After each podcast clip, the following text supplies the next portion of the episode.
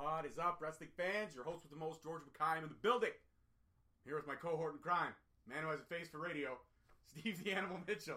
Steve the Animal Mitchell, I'm smiling, ladies and gentlemen. This is going to be a really fun episode. this is. This is. We we've now hit our milestone, fifty in. Now Yeah. this is the next phase. I guess you'd say this is our phase two, much like the Marvel Cinematic Universe. Or if you were Pantera, it would be a new level. Level. I can't do it like you can do it. I'll try my best. I can't. I knew. No, I sound like a.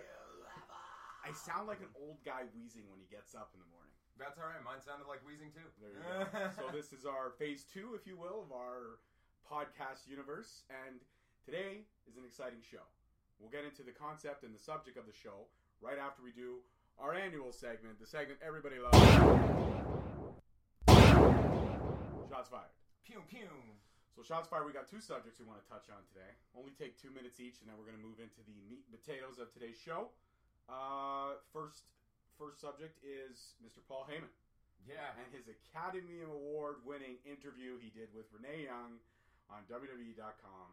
Probably single handedly the best promo I have seen in the last five years. I'm going to go out and say that. Correct. Last five years. It was, it gave me everything. It gave me drama, excitement, fear, pain, love. At the end of it all, I just wanted to hug him and rub his bald head and kiss him and say, I love you, you fat bastard. You're amazing. But honestly and truly, uh, if anybody from the Academy, uh, the Actors Guild, the Directors Guild, anybody that, that picks the winners at the Oscars, Give that man an award. give that man an award. Give him give him an acting award, an Oscar award, best supporting role. I don't care.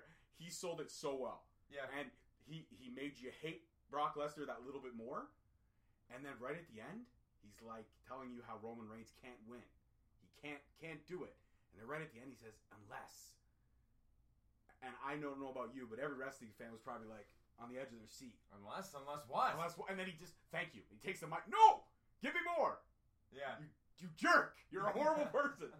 But honestly, I love it. I loved this slow burner that you've been talking about. You've been you've been just stressing the point for so many years. How it's all tying in.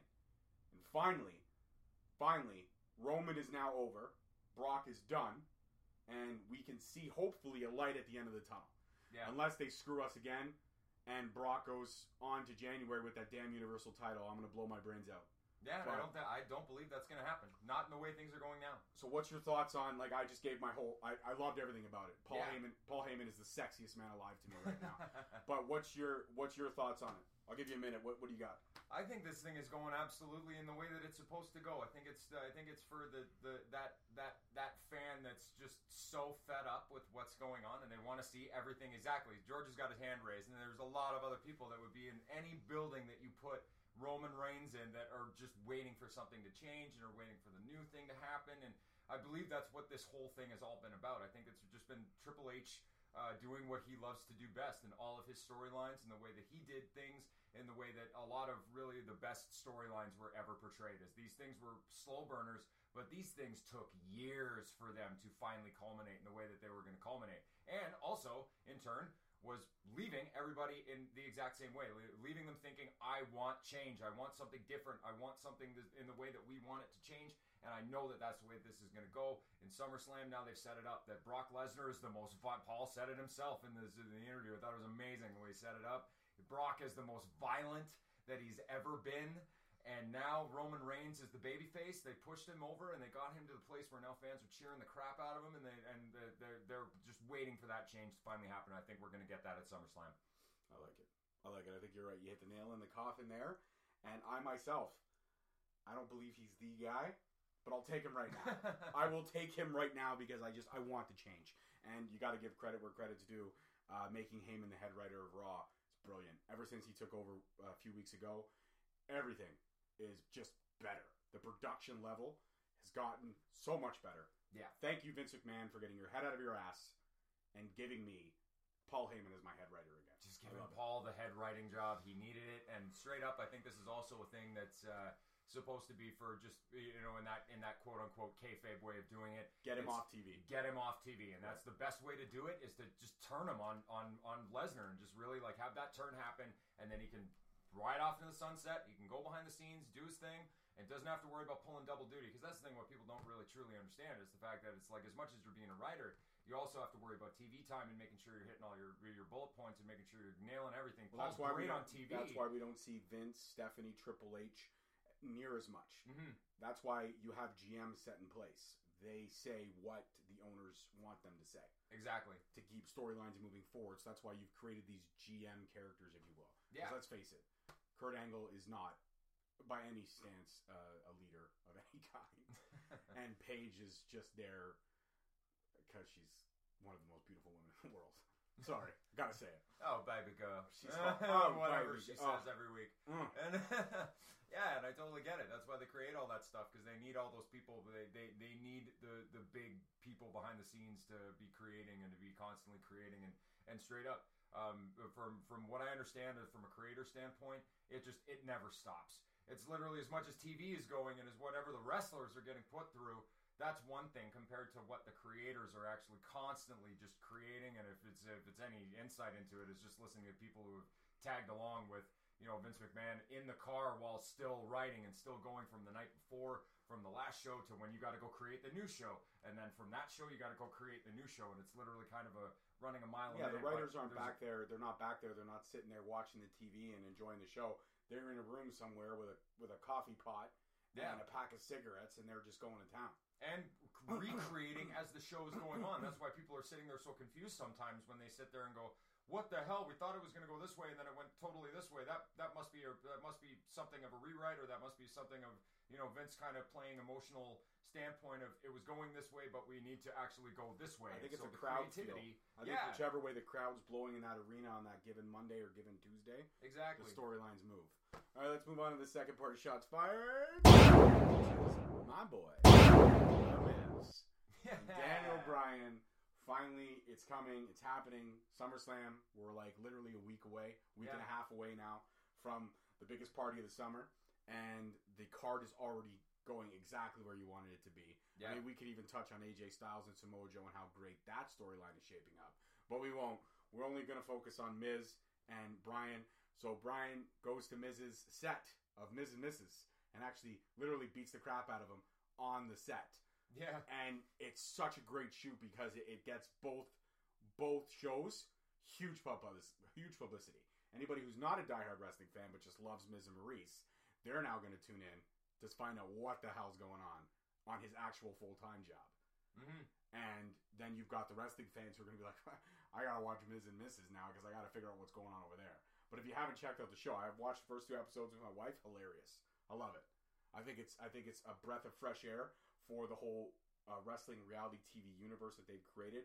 It's not focusing so much on the business; it's focusing more on them, which is what you need in reality show. To take Yeah. them away, like it touches here and there on the business, but not as bad as Total Bellas or not as bad as Total Divas. yeah. It just focuses on their lives and what they're actually like, what what they do in their their normal everyday life. for me, kayfabe. I know it's kayfabe, but I love it. It's entertaining as shit, and uh, I just want to see these two go at it because this is this is a slow burner storyline in itself. This has been brewing for two years. Yeah, this is the biggest storyline in the history of slow burning storylines that has ever been created. and literally the history of any slow burner that has ever happened, this is the biggest, longest running episodic, whatever Raw is, this is the biggest, longest episodic thing that has ever transpired in the history of storyline. This storyline and the Roman Reigns and Brock Lesnar storyline, th- these are both very these are uh, very omni- om- omni- omnipotent, if you will, of uh, 1980s. hmm where you really only had three or four pay per views a year. Uh, look at Bret Hart, Owen Hart, right? We touched on that last last week's episode, uh, episode fifty, the career profile of Owen Hart.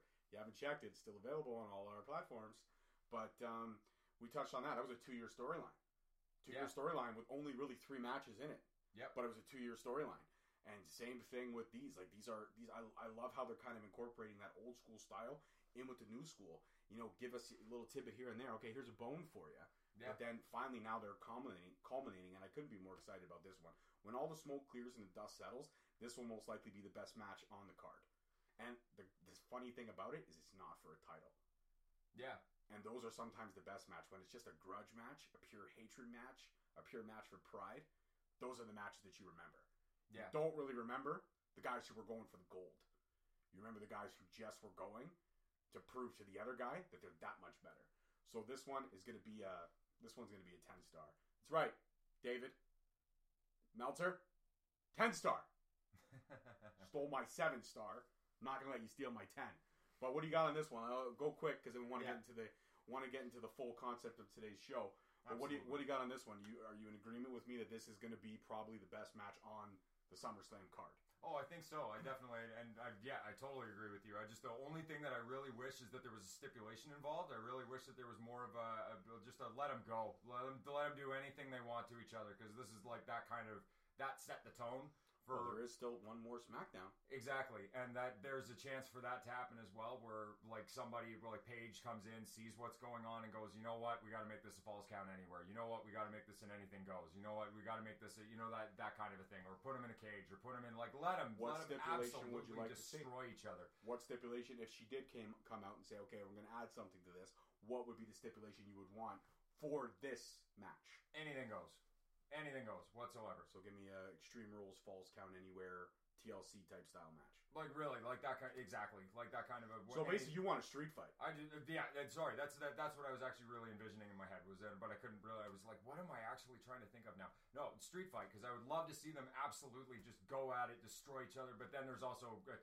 there's obviously this is this isn't going to be just a one match and a one and done.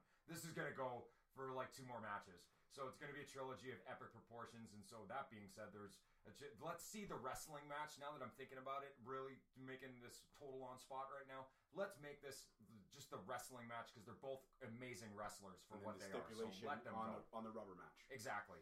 I like it. All right, and that is. Today, but that's okay, no problem. All right, now today's epic episode. As we all know, I am a comic book fan. I've always been a comic book fan. Shout out our friends at Comic Inc. If you like comic books, check out their podcast. Really good. Comics Inc. Comics Inc. But I've always been a comic book fan. I have my collection right here in the Straight Stock Studios. I read them in my downtime. Uh, one of my favorite series growing up as a kid was a series Marvel did called What If. Now, the concept of the What If was taking already existing storylines but putting a spin. For example, The Punisher. We all know The Punisher became The Punisher because his family got killed. Yeah. They did one issue, and it was only one issue. These were one-off what issues. if? What if his family never got killed? Yeah. Or Daredevil, we all know he's blind, but his senses are heightened, therefore giving him the abilities that he has. What if Daredevil was never blind? hmm What if Wolverine killed the Hulk? What if Doctor Strange never found the temple in the mountains? So forth and so on. Yeah. So all these storylines that we know and love from Marvel, they did a spin on what if this didn't happen? And that's that's the concept of today's show. Great ideal. Great ideal and great awesome thing to think about when it comes to all that stuff where you know the storylines, you're so familiar with them and so familiarized. Why not throw a what if in there? What would it be like if this actually transpired this way? And as we always do, it's a conversation that real fans have all the time. Yeah. if you're a real diehard wrestling fan, you will sit around with your buddies watching a pay per view or watching Raw or watching SmackDown and be like, you know, remember that sweet storyline that those guys did? What if they did it this way? Yeah. Because everyone in every wrestling fan wants to be a writer. Yeah, most of them can't. Yeah. We have our own platform, so we can do whatever we want. Right? And that's what today's episode's about. What if? So, out of all the storylines that we possibly could have figured out or possibly could have wanted to talk about, Steve and I have kind of picked a way through the litter, the garbage, if you will, and we came down with our top three what ifs. And we're going to go one by one because I don't want to give them all away because then you won't listen. We're going to go one by one. Steve, lay down to all our listeners what the first what if is. And this is this is a big what if because this is something I've, I've, I've thought about on and off for uh, the last few years. Is what if Madison Square Garden, or in other words, the curtain call for all those who know it and know it very well, didn't happen? And what if that storyline was to, was completely different? Oh, is a big one for me because this this indirectly involves my my man crush, my all time favorite Triple H, right? And Yeah. we, we all know that this this particular incident caused him to literally eat it for a year.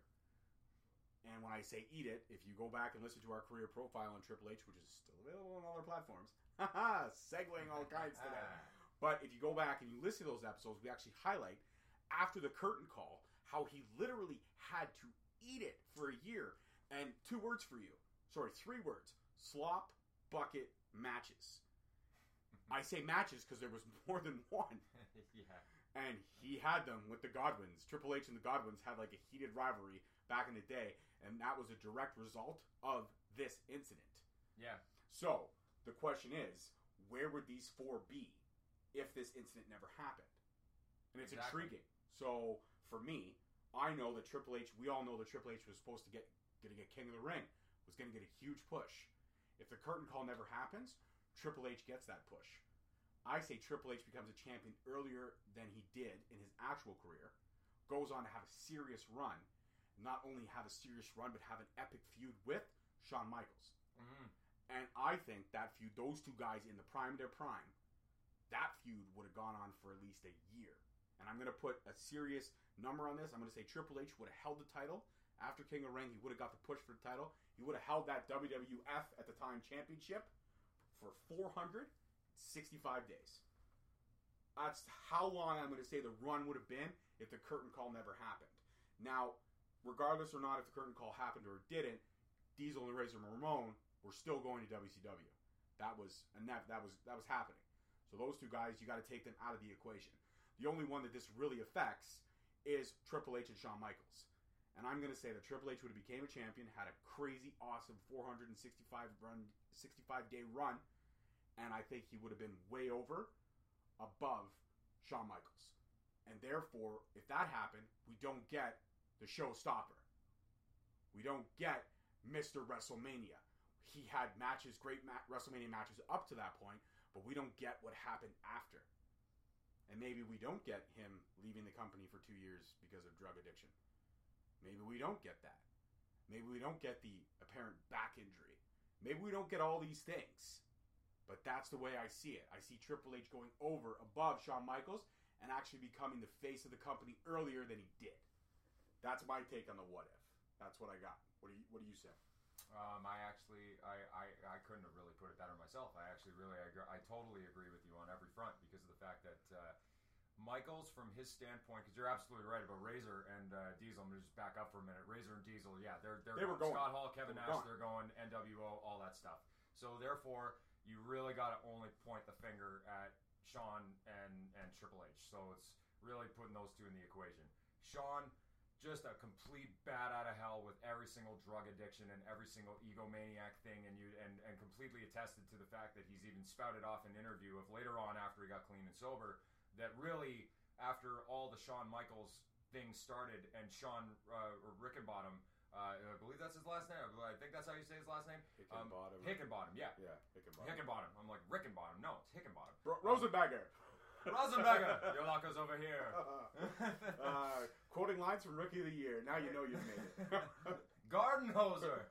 Um, no, uh, with Hickenbottom, um, that was a that was a thing where literally the Hickenbottom to Michaels, just you didn't know where that began and where it ended. It really that got, that character got completely. That was one of the rarest breeds of character that didn't know where it ended and what began. So therefore, Triple H, as far as I'm concerned, he was the guy that was the steadfast, level-headed guy that was really understood the concept of just very simply Well, he working was hard. he was straight edge before straight edge was straight edge. Exactly, and he was very much head on his shoulders. And if one was, and, and if anything was the one that was taking care of Shawn, and I can imagine also in the background going, I would be able to carry this company a lot better than what's going on with the mentality of this. He's my best friend, but also I know I'm the guy that can take care of this company a hell of a lot better than what's going on right now. So therefore, I really do agree with the fact that uh, Trips would have definitely been able to take the belt, run with it with a, a, a lot a, a lot pure force, and uh, not having to not have to take the the Ultimate Warrior laydown, and not have to take the slop bucket challenges, and not the slop bucket matches, and not have to take all that stuff that really didn't suit anything to the the probability of where he was actually going and the level of which he was actually going to rise to. So as far as I'm concerned, I think I, I totally agree with you. I think it would have been a longer run. I think it would have been a, a, a greater run than what we ended up seeing in the 2000s, and and um, also the uh, Shawn and and Triple H saga that landed itself in the 2000s. That it was great for what it was at that time. It was unbelievable for what it was at that time. But Shawn was in his absolute unbelievable prime at that point. but mind, mind you, yes, the guy was totally drug addicted, but at the exact same time, a lot of that stuff was also fueled by the fact that he was he would he was willing to go out there and put every single bit of his body completely on the line, not as much as what was going on necessarily with the return run that he had before. So I think with those two completely in their prime at that time, we would have seen a lot better saga than what we saw going on in those matches. Not to take anything away from what what they they gave us. No, yeah, absolutely, either. absolutely. But you know what else we're missing too is the fact that if that happens, no curtain call, no Triple H eating it for a year. Uh, do we get a DX? And that's the thing is, I believe that we would have gotten uh, Because this one event now changes the landscape of what WWF at the time did in the Attitude Era. mhm. There still would have been an NWO, but would it have been Shawn and Triple H going to Vince and saying, "Let us do this because this is gold"? yeah. I don't think so. So if the curtain call never happens, we don't get a DX. And if we don't get a DX, we don't really get the same heat we had in the Monday Night Wars. And I honestly say this with a straight face, WCW wins the Monday Night Wars. And we don't have a WWF. And that's a really good point. That's that's the way I see this. So this one event, so great with these storylines. This one event changed the landscape of 20 others after it. Mhm. So if the curtain call never happens, we don't get a DX. We don't get the same steam and heat we had in the Monday Night Worlds. You still have Austin, you still have NWO, but you don't have DX to counteract the NWO. Mhm. You only have one guy going at a band of I don't know 75 members at one point. I think they freaking had. So therefore, WCW curtain call never happens. WCW wins the Monday Night Wars.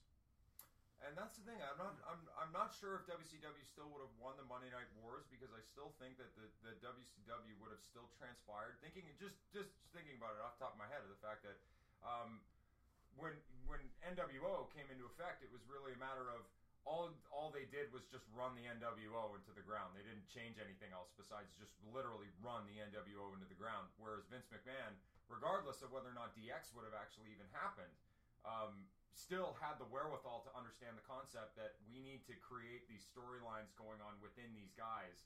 It's still the Vince McMahon mentality that I believe wouldn't have changed and would have actually still pursued it.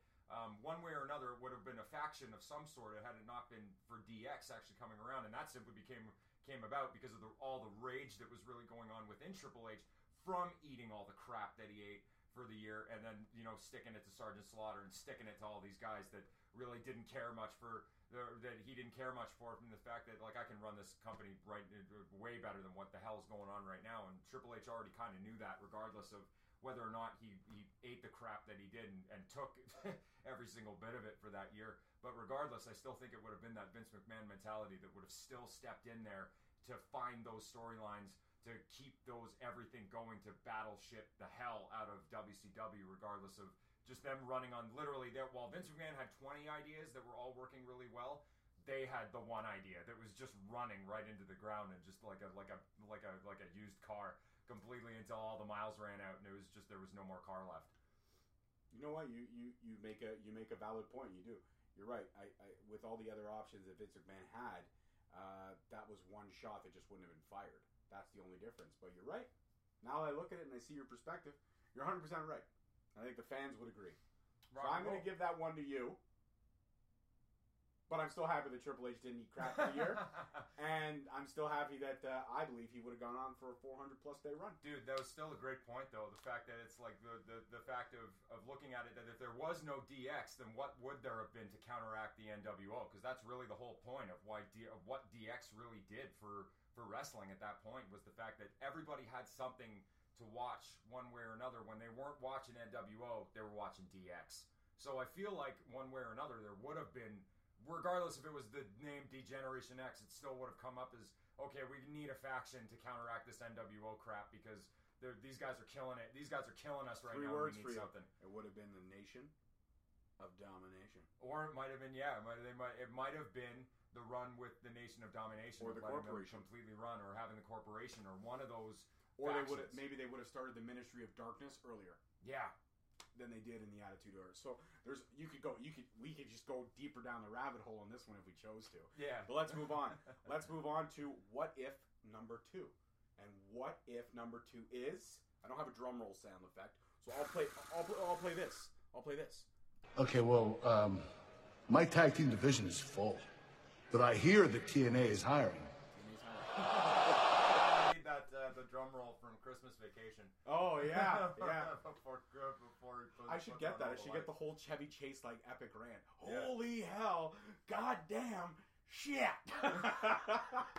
ten thousand imported Italian twinkle lights. oh, oh. but the third, but the, the the second installment of What If is what if there was what if Hogan was not the third man oh, in the NWO, oh.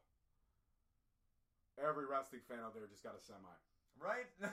what what if really like if it was not Oh. Hollywood Hulk Hogan and who in this world mine now everybody's got Sting on their mind immediately I imagine but I if? myself do because I'm also a Sting guy. Sting was my guy in WCW, but I don't. I have a different. I have a different take. But I, I'm gonna let you go. I, I went. I no. I went first last Okay. one. You go. So forget Hogan. Okay, I'll set the scene for you. Hall and Nash are there. The Outsiders. It's Bash of the Beach, '96. yeah They win. And now they announce the third man whose music hits. Mean Gene's in the ring. Bald, old, wrinkly. Mean Gene Okerlund is the third man of the NWO Who knew? Um, no, I think uh, I think uh, a very, very, very good choice for uh, for a third man. Um, honestly, I I really think uh, the more the more I think about it, how cool it would be would uh, to have uh, Mark Calaway to have the Undertaker, literally not not have any music hit. Have Mark Calaway just walk down that aisle and just the camera just points in. It's like, oh my god, that's that's that's the Undertaker from from WWE, and everybody's losing their mind or WWF at the time, but everybody loses their mind because they all know who he is, but they don't know why he's there, and they don't know what's going on here, and it all ties into.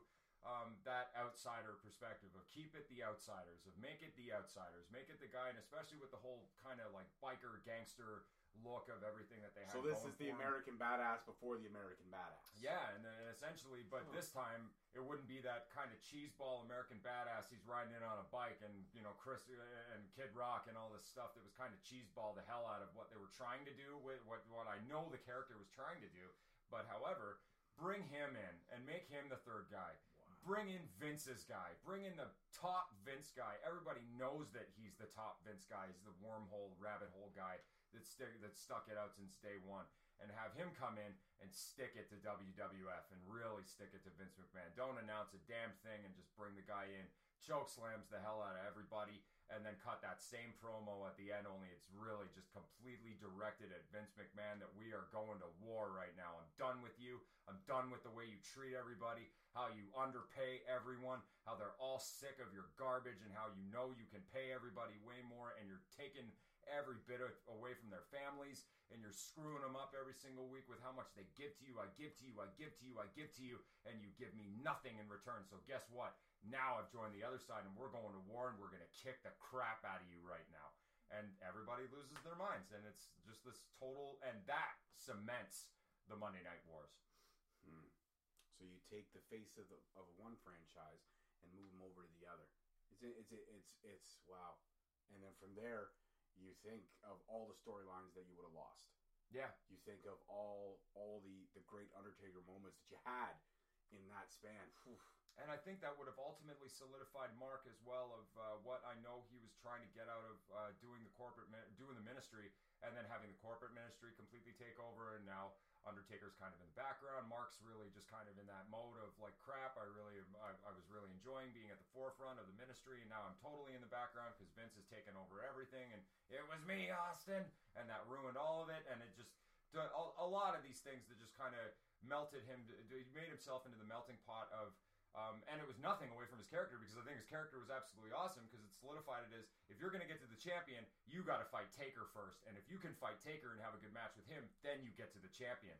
And that was a really cool way of doing it. with with him. But however, it would have solidified him as the leader of everything, which is to me primarily where I feel like he, he should have been for for many of a situation. But unfortunately, it just never kind of worked out like that. His character turned out amazing, but I feel like that leadership role in the NWO would have really like just completely skyrocketed everything for what it what it could have been. And he's a gangster as hell, which Hogan is not.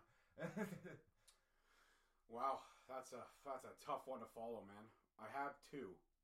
I have two options, but I'm only going to pull out one. Go for it. But my my other option, I'll give an honorable mention after, was very similar to yours. I had a WWE slash F superstar in mind, but I'm going to go with an inside man on this one. I'm going to go with WCW roster. I'm going to go with. I'm building anticipation. Right on. No, okay. So, outsiders win.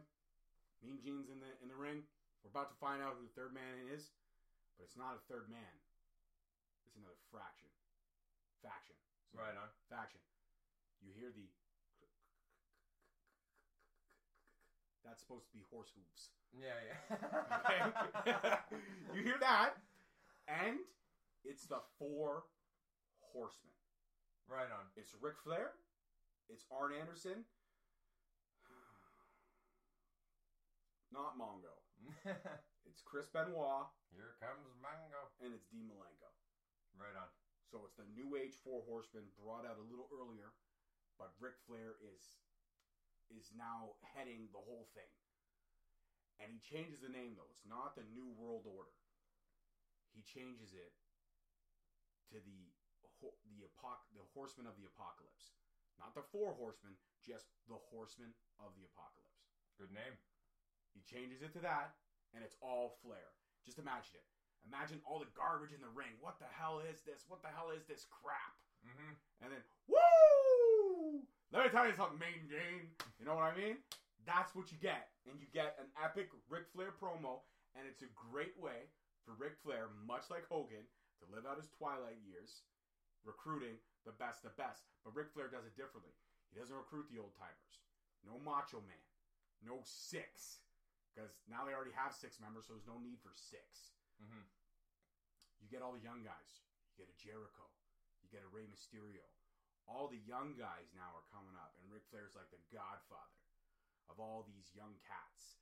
And all the young cats are kicking out the old timers, taking out Hogan, taking out Macho Man, taking out Sid Vicious, taking out Sting, taking out everybody. Mm-hmm. And it's Ric Flair calling the shots.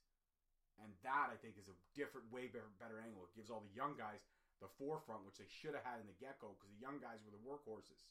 Jericho's quoted it so many times in interviews, in the Monday Night Wars DVD, in all of it. He quoted it as they were the workhorses. They were told to shut up and just go out and have those five star matches in the middle of the card. But now you got Flair running everything. Yeah. Flair takes out everybody, and he highlights it. He kind of takes over the promotion and runs it the way he sh- he wants to run it. No, you never see Bischoff other than on commentary. Mongo stays on commentary. Tony Schiavone stays on commentary. Everybody's just commentary. And it's Flair and the young guys running the Horsemen of the Apocalypse. So in my vision, no NWO. The Horsemen of the Apocalypse. And it's Flair running the forefront. And then eventually down the line, because David was the only Flair in at the time, David Flair would kind of come in and kind of be, you know, with his dad, the forefront. I don't know how long the storyline would have ran. I'm going to say it would have not ran as long as it did because I know Ric Flair. Ric Flair doesn't like to play. He always flip flop between face and heel. He never stayed at one point too long. So, Yeah. so that that's that's why I picked Flair because I don't think the I, I think it would have cemented something really awesome, but it would have only lasted six to nine months, and then they would have moved on to something else. Fair enough. But that's the way I do it. My honorable mention, though, I had the same idea as you. I was going to go with Shawn Michaels because it would have tied into the Kliq perfectly Yeah. If he came out. And that's that's another really great name, dude. Yeah, Shawn Michaels was going to be my name drop, but then you you threw out the Undertaker. I'm like, no, I got to go to my backup. I had two ideas in place. It just depended on which way you were going to flip flop. Hmm. I was going to flip flop. So yours though kicks a lot of ass. Just no music comes out. Boom, that's an epic speech. Flair is an epic speech. I mean, it's all up to you guys, listeners at home. You know, tweet us after the show at Straight Talk. Uh, Instagram us, Facebook us, let us know your comments, your likes, because this episode is just a whole lot of fun. And uh, it's a whole lot of and give us your what if, give us your what ifs, give us your takes on our storylines that we've listed here tonight. And now the culminating storyline, our number three what if. I'm not gonna throw out like you know a drum roll, but I'm gonna throw out this. Just a whole lot of gunshots. And then I'm gonna cue up one of my Moro sound effects for when you drop the bomb. Let everybody know what what if number three is. What if the Montreal screw job never happened? Mamma mia! Mamma mia! Are you kidding me? there there are so many possibilities for that of just and I know all of you out there have all said the same thing of like what what if I know you've done up and down research on like the Montreal screw job in general of just how this thing all came to pass and what ended up transpiring of the backstage events and that was really the backstory of what led to a lot of people wanting to find out about the backstory the backstage events in general of what really goes down behind the scenes and if what it was that a work or was that not or you know that that kind of thing and so what if the Montreal screw job never happened I'm gonna two- let you run with that Two points to bring up right off the hop. If the Montreal screw job never happens, we don't get the epic Vince McMahon line. Bret screwed Bret. We don't get that. mm-hmm. So that's off the table now. And we also don't get the epic ending to the uh, awesome documentary that conveniently was shot at around the same time period, which is Bret Hart Wrestling with Shadows, which was an awesome documentary. If you haven't had a chance to check it out, check that one out. That's a really good documentary. One of my personal favorites. Mhm. Uh, wrestling wise, next to uh, Beyond the Mat. Beyond the Mat was also a really good one, too. And then the Jake the Snake one. Those are probably Yeah. my top three. all three of them are absolutely epic documentaries And, and epic in their own time periods, but are still classics now, which is great. Uh, Jake the Snake being the newest one. I think it's only like three or four years old. yeah the resurrection of Jake the Snake and getting to go through his whole ge- getting sober and really like to make changing his whole life around and same with Scott Hall of uh, the the epicness of seeing Scott Hall's life turn around as well Yeah, it was. That's one hell of a one hell of a documentary. I think it's still on Netflix. I'm not sure, but if not, it's definitely on iTunes. It's Yes. worth it's worth a rent or a pickup. But um, so we don't get those those, two storylines right up. We don't get that epic documentary, and we don't get Bret screwed Bret, and that sucks because Bret screwed Bret was like the classic line from that whole saga. But if the Montreal screw job doesn't happen, here's what I see. There is no Stone Cold Steve Austin. There is no Shawn Michaels becoming the champion. There is no Stone Cold winning Rumble going into WrestleMania 14.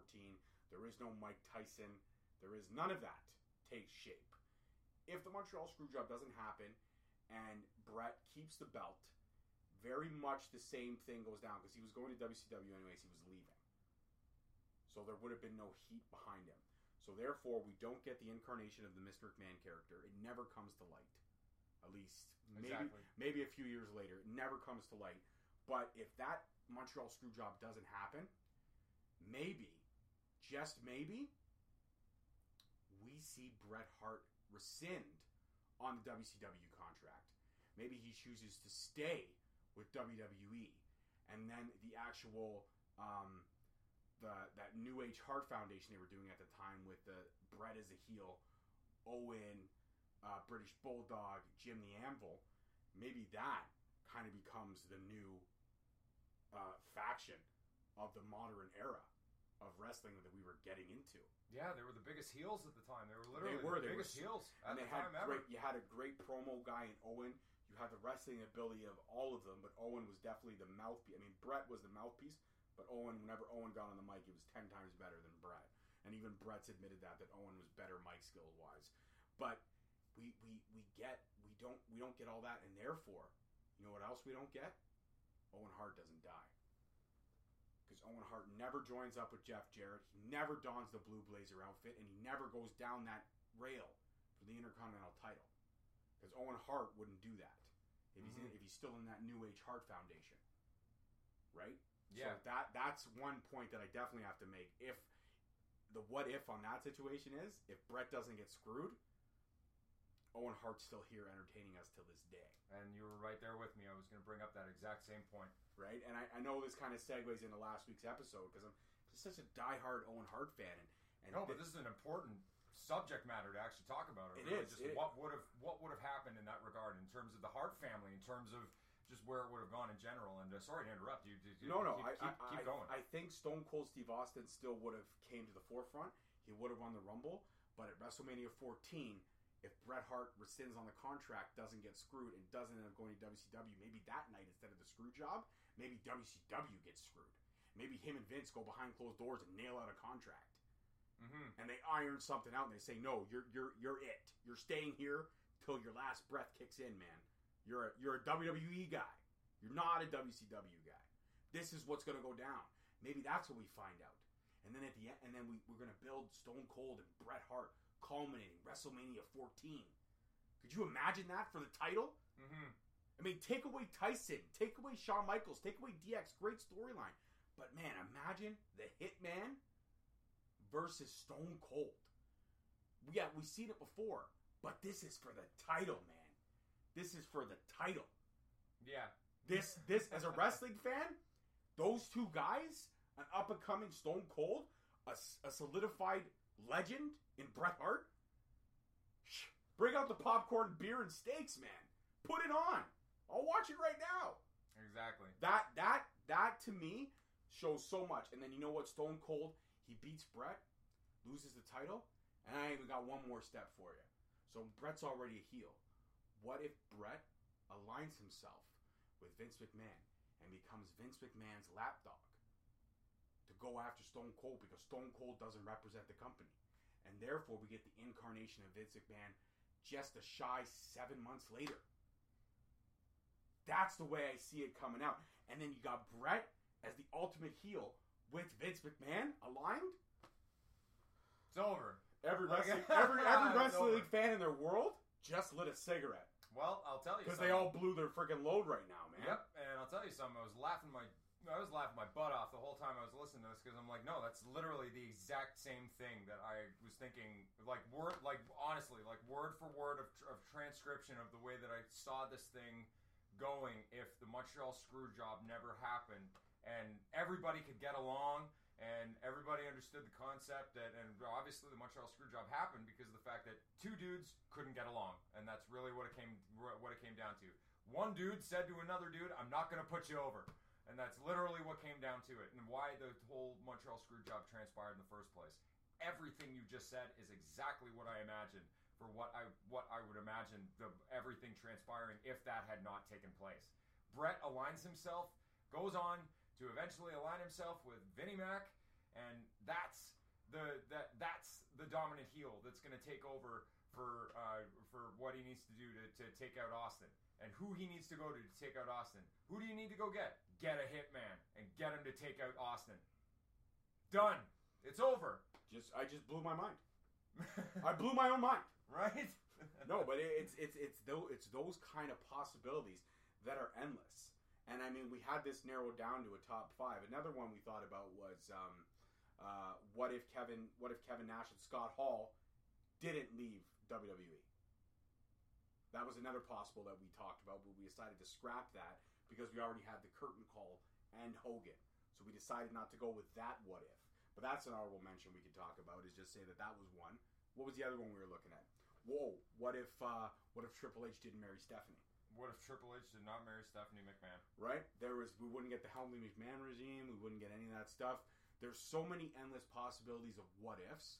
But these three really, really um, were that stretch of that year to two years where the landscape of wrestling changed, and the landscape of wrestling became it TV. It wasn't just, "Are you a wrestling fan?" Shh. Yeah. It was, "Are you a wrestling fan?" Hell yeah! Right? Hell yeah! I was 100 percent wrestling fan. You were saying hell yeah and throwing your hands up in the air and, and, and, and sw- and swaying your head your head back and forth and making it look like you were drinking two beers at the same time, throwing your fingers up and the middle fingers up in the air. Oh yeah, man. When you, you were were- so excited to be a wrestling fan. That's how you greeted your friends. Like, what's up, bro? Hell yeah! right? Or suck it. Like that's that's how you greeted your friends in that time period. And if these three moments don't happen, we don't have any of that.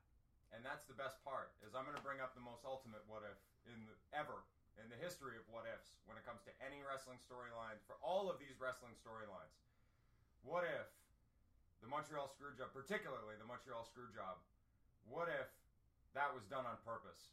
And what if Vince McMahon knew what he was doing the whole time? And every single thing that transpired with the Montreal Screwjob, when everybody else was sitting back and asking Vince McMahon, and you can look it up, it's documented of how many people were sitting around the table before the Montreal Screwjob actually happened. And everybody was sitting there wondering, why is this grown man sitting with two other grown ass men on the telephone uh, listening to this crap back and forth of I'm not going to lose the title in Canada. I can't lose the title in Canada, though they won't think I'm a hero if I lose the title in Canada. Well, like, and then they're going back and forth with Shawn Michaels, and Shawn Michaels going, I'm not going to put this guy over. I'm not going to do what he wants. I'm not going to do this. And these two guys acting like babies. What if Vinnie Mac was actually playing both sides and making it so that he knew that Steve Austin and Vince McMahon was going to actually happen the way that it did. And he needed to be the heel to make that happen. And what's the best way to make a heel happen?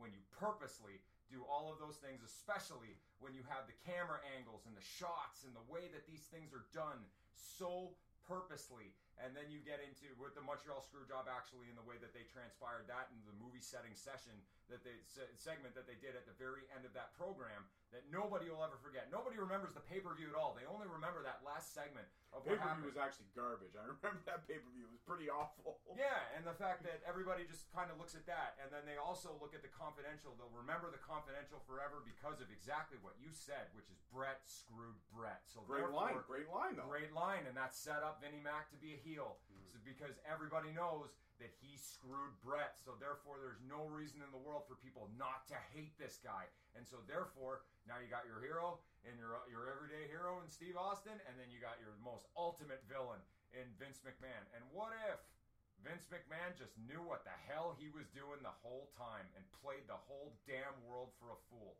And that, ladies and gentlemen, is the new kayfabe. And Vinnie Mac created. Everybody says that kayfabe does not exist anymore. What if Oh, the real life kayfabe transpired when everybody thought that the NWO was oh that we're going to change their names to Hall and Nash and we're going to make everything real. We're going to make everything. This is how we're going to make everything real. Well, guess what? What if Vince McMahon already had that going and was going to make things in real life? And you even said it on the Owen Hart podcast. Vinnie Mac was the one that was creating real life and everything that went on with Bret Hart and Owen Hart way back when. When he already had those ideas and those plans in play to already get rid of all that stuff when everybody just thought that it was going to stay cartoony and just believed in their mind it was going to stay cartoony when just what if Vince McMahon just knew what he was doing the whole damn time?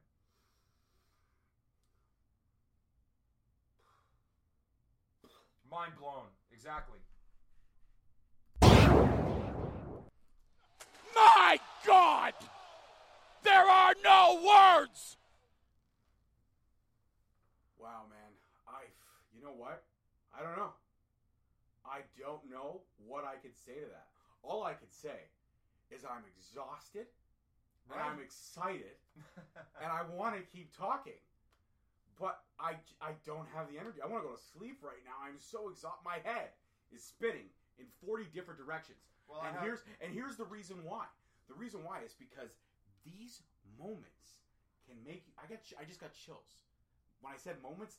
I just got chills because these moments set up the next 20 years of the business that you and I love so much. right? And if these moments go a different way, then we may not love the business as much, or we may have been cheering for very different superstars. Exactly. And it was a very easy way to figure that out. When you look at the two gentlemen that were fighting so like children at that time about what was going down, and you can see that in Wrestling with Shadows. They expand on this in Wrestling with Shadows. I think it's the last 20 minutes of the documentary. Mhm. 10 of it is just that phone call. Exactly. And they expand on all of this and there's so much documentation, documented evidence of these two these two grown ass men acting like children. And instead of that, and it would be so easy and, and instead of the concept that it would be very easy for them to just sit down in a room, talk about it, and figure it out. Why the hell would you want to do that when you have the most ultimate storyline on your hands when v- everybody knows Vinnie Mac loves to stir up the drama to make the storyline come to real life. So mm-hmm. why the hell would he want to do it any different and any otherwise? So that being said, what if we had an idea for another podcast, another podcast idea for next week? What if we do on our next podcast? Well, what, what if we throw that out there again? What if we call our next podcast the New Kayfabe and make that episode 52? I like it. I'm not going to deny it. I like it. Rock and roll. So that's it. Next week, uh, we actually do have some announcements, though. That's it for today's episode, but we do have some quick announcements to make. Uh, the first announcement we want to make is let everybody know that the first 20 episodes of the Straight Talk Wrestling podcast, where we were just getting our feet wet, we were just discovering things, where we were just figuring things out, are now going to be archived. They will be no longer available on all of our platforms after this Friday. So this Friday, guys, August 10th is the last day you will be available to get those first 20 episodes. So if you want to go back, download them, save them, listen to where we were, and then go and listen to this one and see where we're going. It's a quite an epic journey. It's quite an epic story, and I can't wait for the next 50, next 100 episodes to what we're going to do here. Also, briefly want to touch on uh, some other things we've uh, decided. We're going to go on a new date and time. From now on, the Straight Talk Wrestling podcast will be live or pre-recorded released every Friday. So our first official next episode, episode 52, which you have just announced, is the new kayfabe. That will air next Friday. Awesome. And next Friday is the 17th because SummerSlam is the 19th. Yep. So next Friday we will have episode 52, the new kayfabe, and I cannot be more excited for that. And then right after that, we're going to get into our SummerSlam pre-show, which we will still go live with on Sunday, as we always do with every uh, pay-per-view. We'll Yep. break down the whole match card for you. And then the following week after that, episode 53, Vince Russo, the man who single-handedly saved and ruined wrestling. This episode is my Christmas. Owen Hart was my Thanksgiving.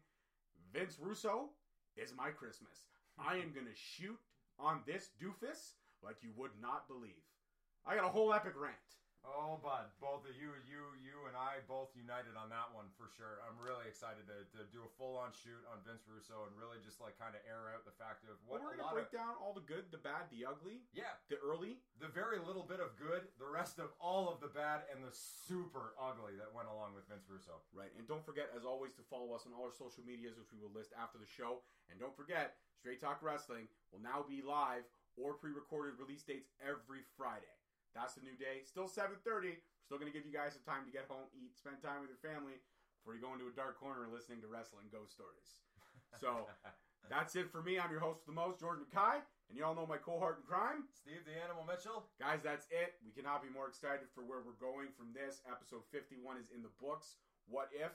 Don't forget to go back and listen to all of our episodes, including the first 20, because after this Friday, they're gone. They be gone. They be gone. So that's it for us.